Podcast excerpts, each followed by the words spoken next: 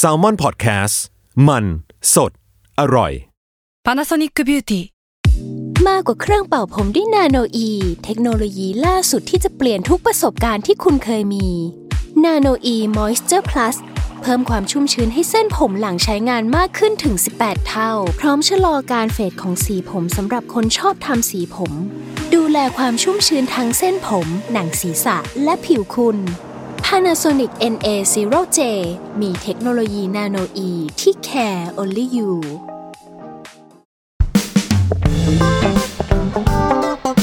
final revise สองโฆษณาจบ แต่ไอเดียยังไม่จบ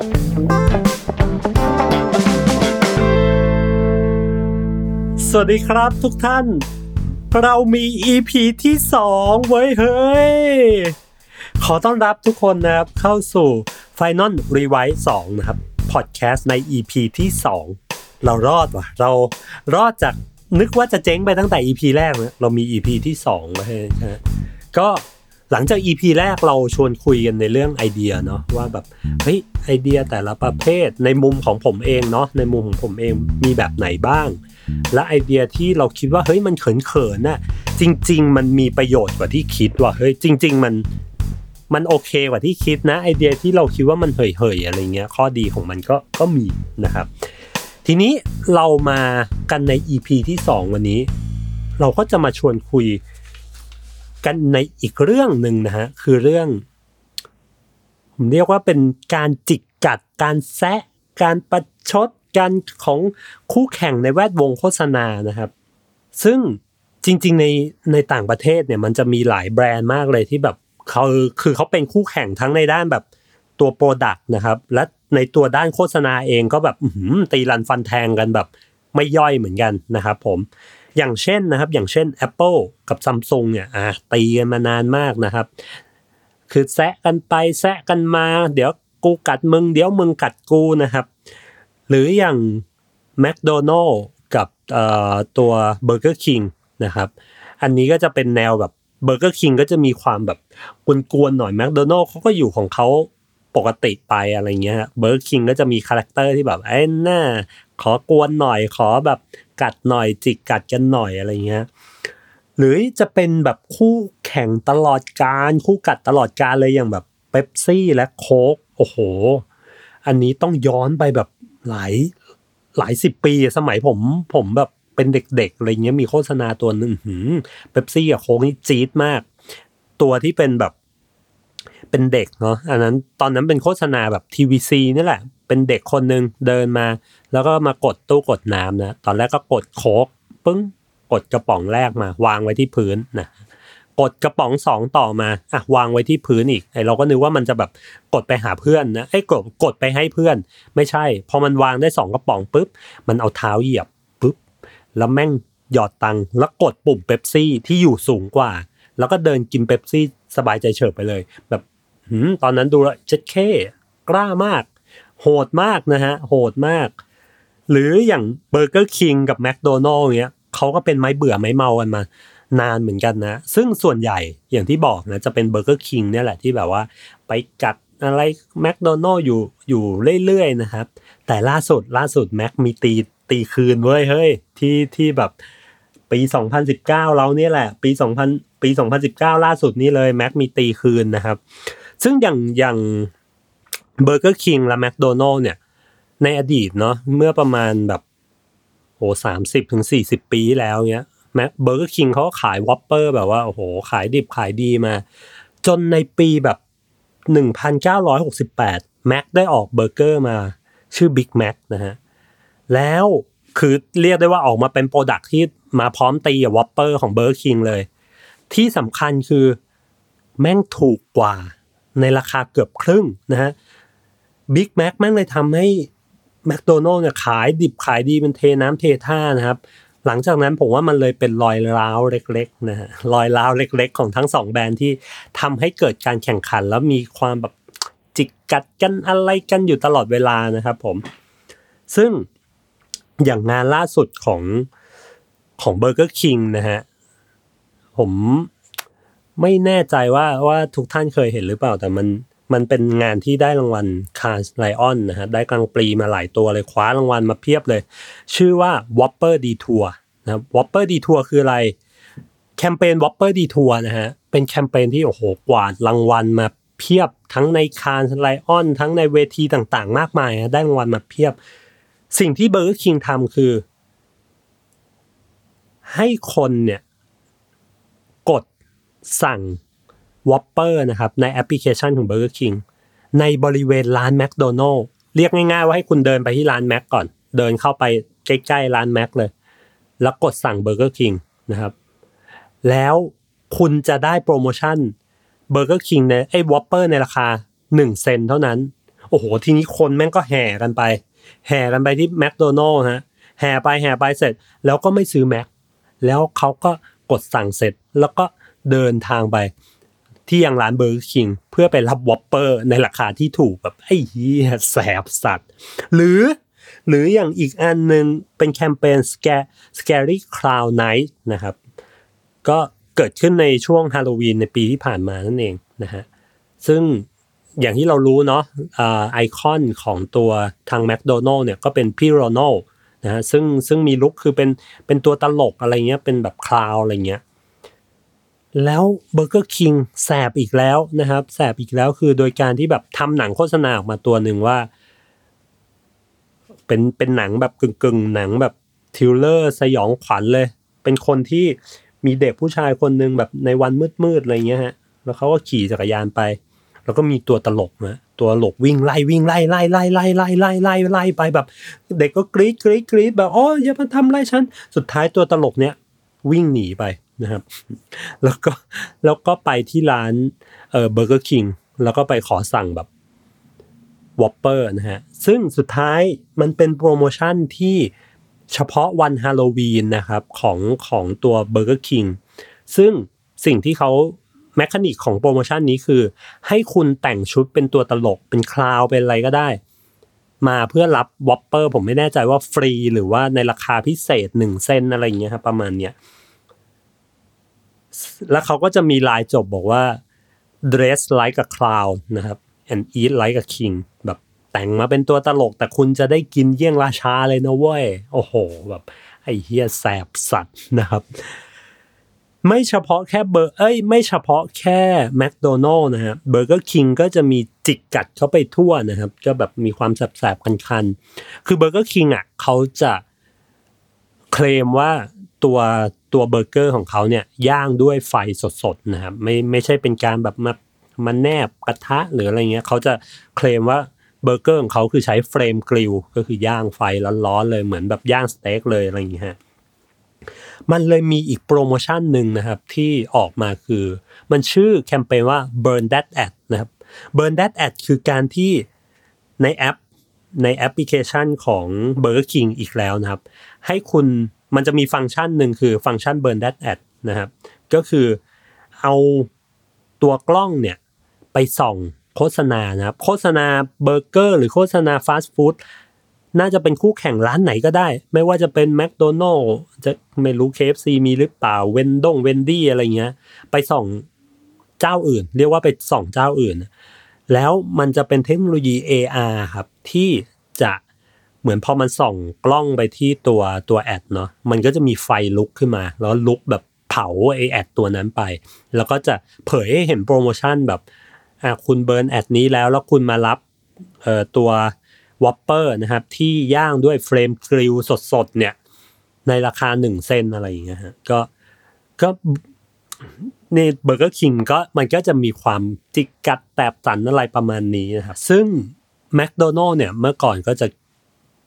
keep cool มาตลอดนะ keep cool กูไม่ยุ่งมึงจะกัดอะไรกัดไปนะครับ แต่ล่าสุดนะฮะล่าสุดเมื่อประมาณ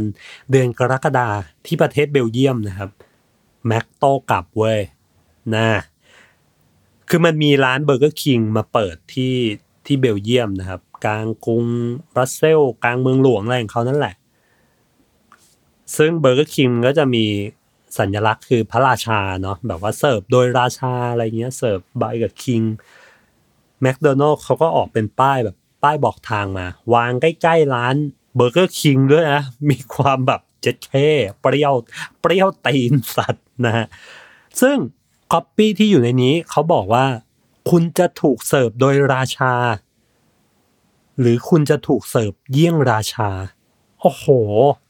แบบเฮ้ยคุณจะแค่แบบมาเป็นพนักงานแล้วก็มีราชามาเสิร์ฟหรือคุณจะเป็นราชาซะเองแบบว่าไอ้แล้วเขาก็โปรโมทอ่าตัวตัว service ที่อยู่ในร้านแมคโดนัลด์ของเขานะครับ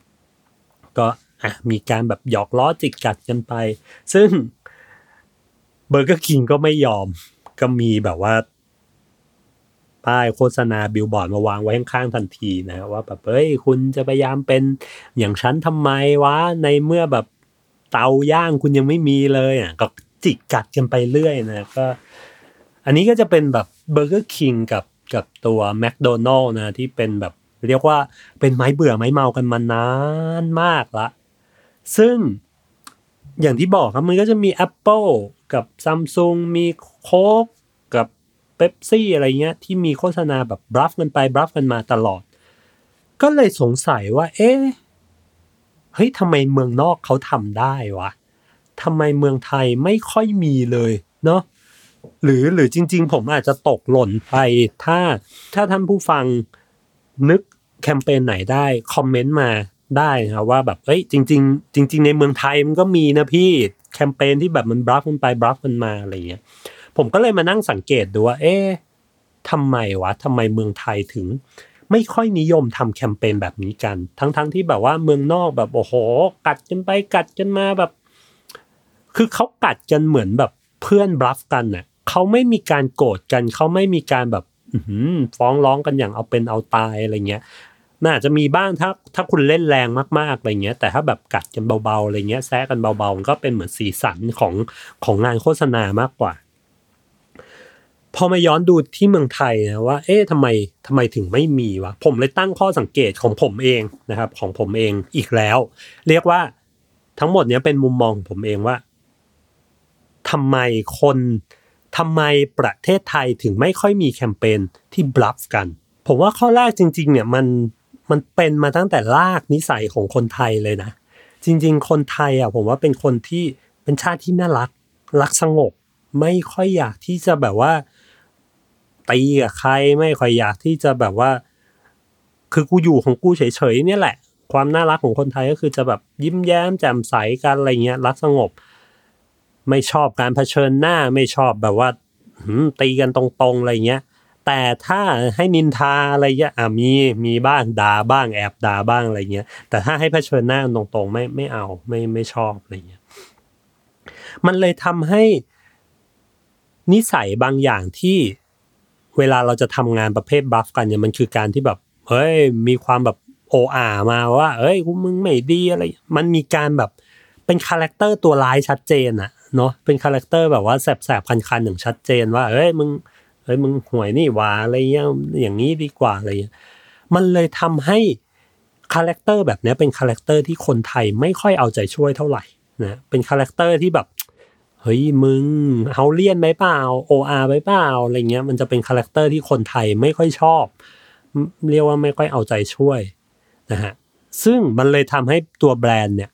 ก็ไม่ค่อยอยากที่จะเอาตัวเอง อันนี้เป็นข้อสองเนาะที่ผมสังเกตคือตัวแบรนด์ก็จะไม่อยากเอาตัวเองอะลงไปเสี่ยงลงไปแบบเฮ้ยกูขายของกูอยู่ดีๆทำไมมึงต้องเอากูไปไปแบบว่า ให้คนไทยรุมประชาตีนกูด้วยวะอะไรเงี้ยแบรนด์ก็จะไม่ไม่กล้าที่จะตัวเองลงไปเสี่ยงตรงนั้น ซึ่งผมก็ก็ไม่โทษทางตัวแบรนด์ตัวแบรนด์นะเพราะว่าก็จริง ๆ ก็เข้าใจเขาแหละคือกูก็ขายของกูอยู่ดี ๆ มันก็มีอีกหลายวิธีที่จะแบบทำให้ ชนะคู่แข่งได้แล้วก็ไม่ไม่เสี่ยงโดนด่า ไม่เสี่ยงที่จะโดนแบบโดนลุมประชาตีนขนาดนี้อะไรเงี้ยมันก็มีทางอื่น มันก็เลยมันก็เลยเป็นเวที่ เออแบรนด์ก็จะไม่ค่อยเอาตัวเองลงมาเสี่ยงเท่าไหร่นะข้อที่สามเวลาคุณบลัฟคนอื่นเนี่ย คือนิสัยของคนไทยอะ ชอบมวยรองอะแล้วเวลาคุณคุณบลัฟคนอื่นอะ อีกฝ่ายมันดูเป็นฝ่ายแบบ ผู้ถูกกระทำอะเนาะมันเหมือนแบบนางเอกที่โดนตัวฉาแบบตบเฮ้ยแกอีนาวอีดาวพระศุกร์แกมันคนแกมันห่วยแกมันอะไรคนไทยพร้อมจะเอาใจช่วยดาวพระศุกร์เว้ยคนไทยพร้อมจะเอาใจช่วยมวยรองแบบเต็มที่เลย เพราะฉะนั้นการที่คุณแบบออกตัวแรงก่อนเนี่ย มันเลยเสี่ยงที่จะทำให้แบบ เวลามันเหตุการณ์มันพลิกกลับ คนมันไปอยู่ฝั่งนู้นหมดแล้วเนาะแล้วเวลาเหตุการณ์พลิกกลับสมมุติอีกแบรนด์หนึ่ง ลุกขึ้นมาตอบโต้คุณทุกคนพร้อมจะเอาใจช่วยเลยนี่สมน้ำหน้ามึงมึงไปแซะเขาก่อนเพราะฉะนั้นมึงโดนสมน้ำหน้าไอ้ฝ้ายอะไรเงี้ยมันเลยเป็นเหตุผลที่เออแบรนด์ก็จะไม่เอาดีกว่าอะไรเงี้ยฮะมันมีอีกหลายทางเลยที่จะแบบว่า เฮ้ยทำเอาชนะคู่แข่งได้ แถมเอาชนะใจคนไทยได้นะ นั่นเลยมันเป็นเลยเลยเป็นเหตุผลว่างานไทยมันก็จะมี signature ของของมันก็คือมันมันจะมีความ insight ที่แบบโอ้โหโดนใจมีความตลก มีความแบบถ้าจะกัดก็กัดตัวเองอะไรเงี้ยมันก็มันก็เป็นเสน่ห์อีกแบบหนึ่งของงานโฆษณาไทยเนาะที่โอเคเราอาจจะไม่ได้เป็นสายแบบบลัฟกันไปบลัฟกันมาแบบแบบเมืองนอกอะไรเงี้ยแต่ว่า งานของคนไทยมันก็จะมีเสน่ห์ในแบบของมันจะใช้ความตลกเข้านำจะใช้ดราม่าจะใช้แบบอินไซต์จ๋าๆอะไรเงี้ยฮะถ้าจะจิกกัดก็เล่นมาที่ตัวเองดีกว่า ก็มันจะน่ารักกว่าอะไรเงี้ยฮะวันนี้ EP สองก็ประมาณนี้นะครับก็คือว่าด้วยเรื่องของการจิกกัดกัดเซาะกัดแซะคู่แข่งว่าด้วยเรื่องของการจิกกัดแซะคู่แข่งในงานโฆษณาและอะไรที่ทำให้คนไทยไม่นิยม งานแบบนี้นะครับผมก็ขอขอบคุณทุกท่านนะครับ ที่ยังติดตามกันมาอยู่ในถึง EP ที่2นะครับถ้าในอนาคตมี EP ที่ 3 มี EP ที่ 4 ก็ฝากติดตามกันต่อไปด้วยนะครับ กับกระผมคนเดิมนะครับนายซีนวลกวนบาทานะครับเอ๊ะเราชื่อนี้จริงๆหรอนะครับ ก็ใครที่เคยคิดงานแบบ จิกจิกกัดกัดแล้วบลัฟหรืออะไรแล้วไม่รอดหรือไม่อะไรเงี้ยเฮ้ยลองมาลองมาคอมเมนต์ลองมาชวนคุยกันได้นะ หรือว่าเฮ้ยคนอื่นมีเหตุผลอื่น ๆ หรือมีมุมมองอื่น ๆ อีกเปล่าว่าทำไมทำไมงานเมืองไทยไม่ค่อยมีงานแบบนี้นะครับ หรือใครแบบเฮ้ยนึกถึงงานแบบจิกกัดได้ว่ะพี่พี่ตกหล่นไปคอมเมนต์กันมาได้เลยครับ จริง ๆ เอาจริง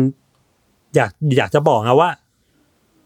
รายการพอดแคสต์อันนี้มัน มันไม่ใช่ผมเอาทุกสิ่งทุกอย่างมาโยนให้ทุกคนทั้งหมดฟังนะแต่ว่าอยากให้มันเป็นการชวนคุยเป็นการแลกเปลี่ยนบางทีผมก็อาจจะตกหล่น อะไรไปบางทีคุณผู้ฟังอาจจะเฮ้ยรู้อะไรมากกว่าผมอะไรเงี้ยแชร์มาได้เลยนะครับ มันจะได้ทำให้เราแบบเฮ้ยเกิดการพูดคุยกันเกิดการแลกเปลี่ยนความคิดเห็นกัน อันนั้นผมว่า work กว่าเนาะก็ขอบคุณทุกท่านนะครับที่ติดตามกันมาใน 2 EP และแน่นอนว่า มันต้องมี EP ที่ 3 เว้ยนะฮะติดตามกันต่อไปนะว่า EP ที่ 3 เราจะเป็นอะไรนะครับ ขอบคุณครับผม สวัสดีครับ